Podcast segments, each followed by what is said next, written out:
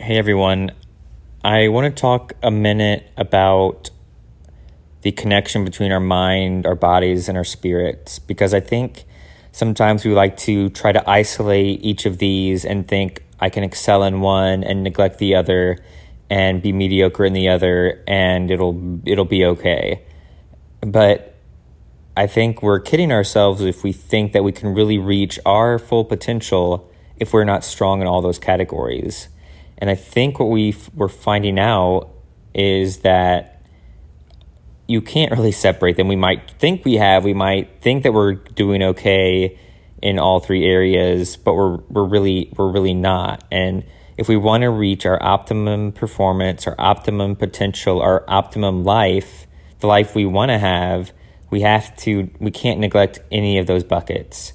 So you see people who are really high achievers at work, maybe really really high achieve achievers spiritually. They're they're always doing things they should do. They're participating in in in their church. They're they really try to live a, a good moral life, but their health isn't what it should be.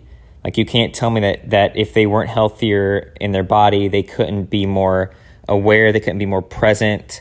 They couldn't be able to impact more. They wouldn't feel better they wouldn't feel more connected to, to God in some ways if they weren't also taking care of their health along with their spirit. And then, you know, the same thing with people who are achievers in their career and their mind. They're very intelligent, but they haven't taken care of their spirit. They don't have a connection to God. They don't have a connection to their church family. They don't have a connection to the Word of God. You can't tell me that their career wouldn't be more fulfilling their intellect wouldn't be more inspired. They wouldn't be able to achieve more if they weren't also nurturing their spirit.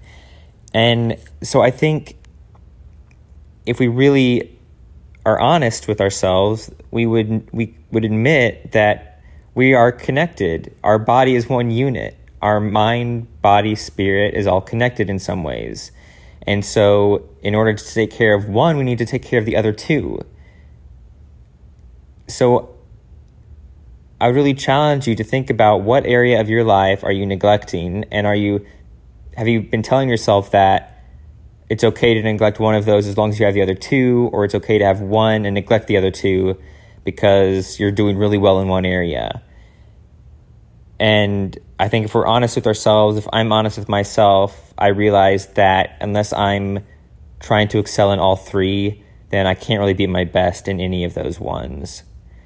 So think about where in your life you've seen that or you are seeing that now and how you can make adjustments because I think that if we note it, if we accept accountability for it, then we can begin to change those habits or whatever it is that's making us not emphasize one of those areas.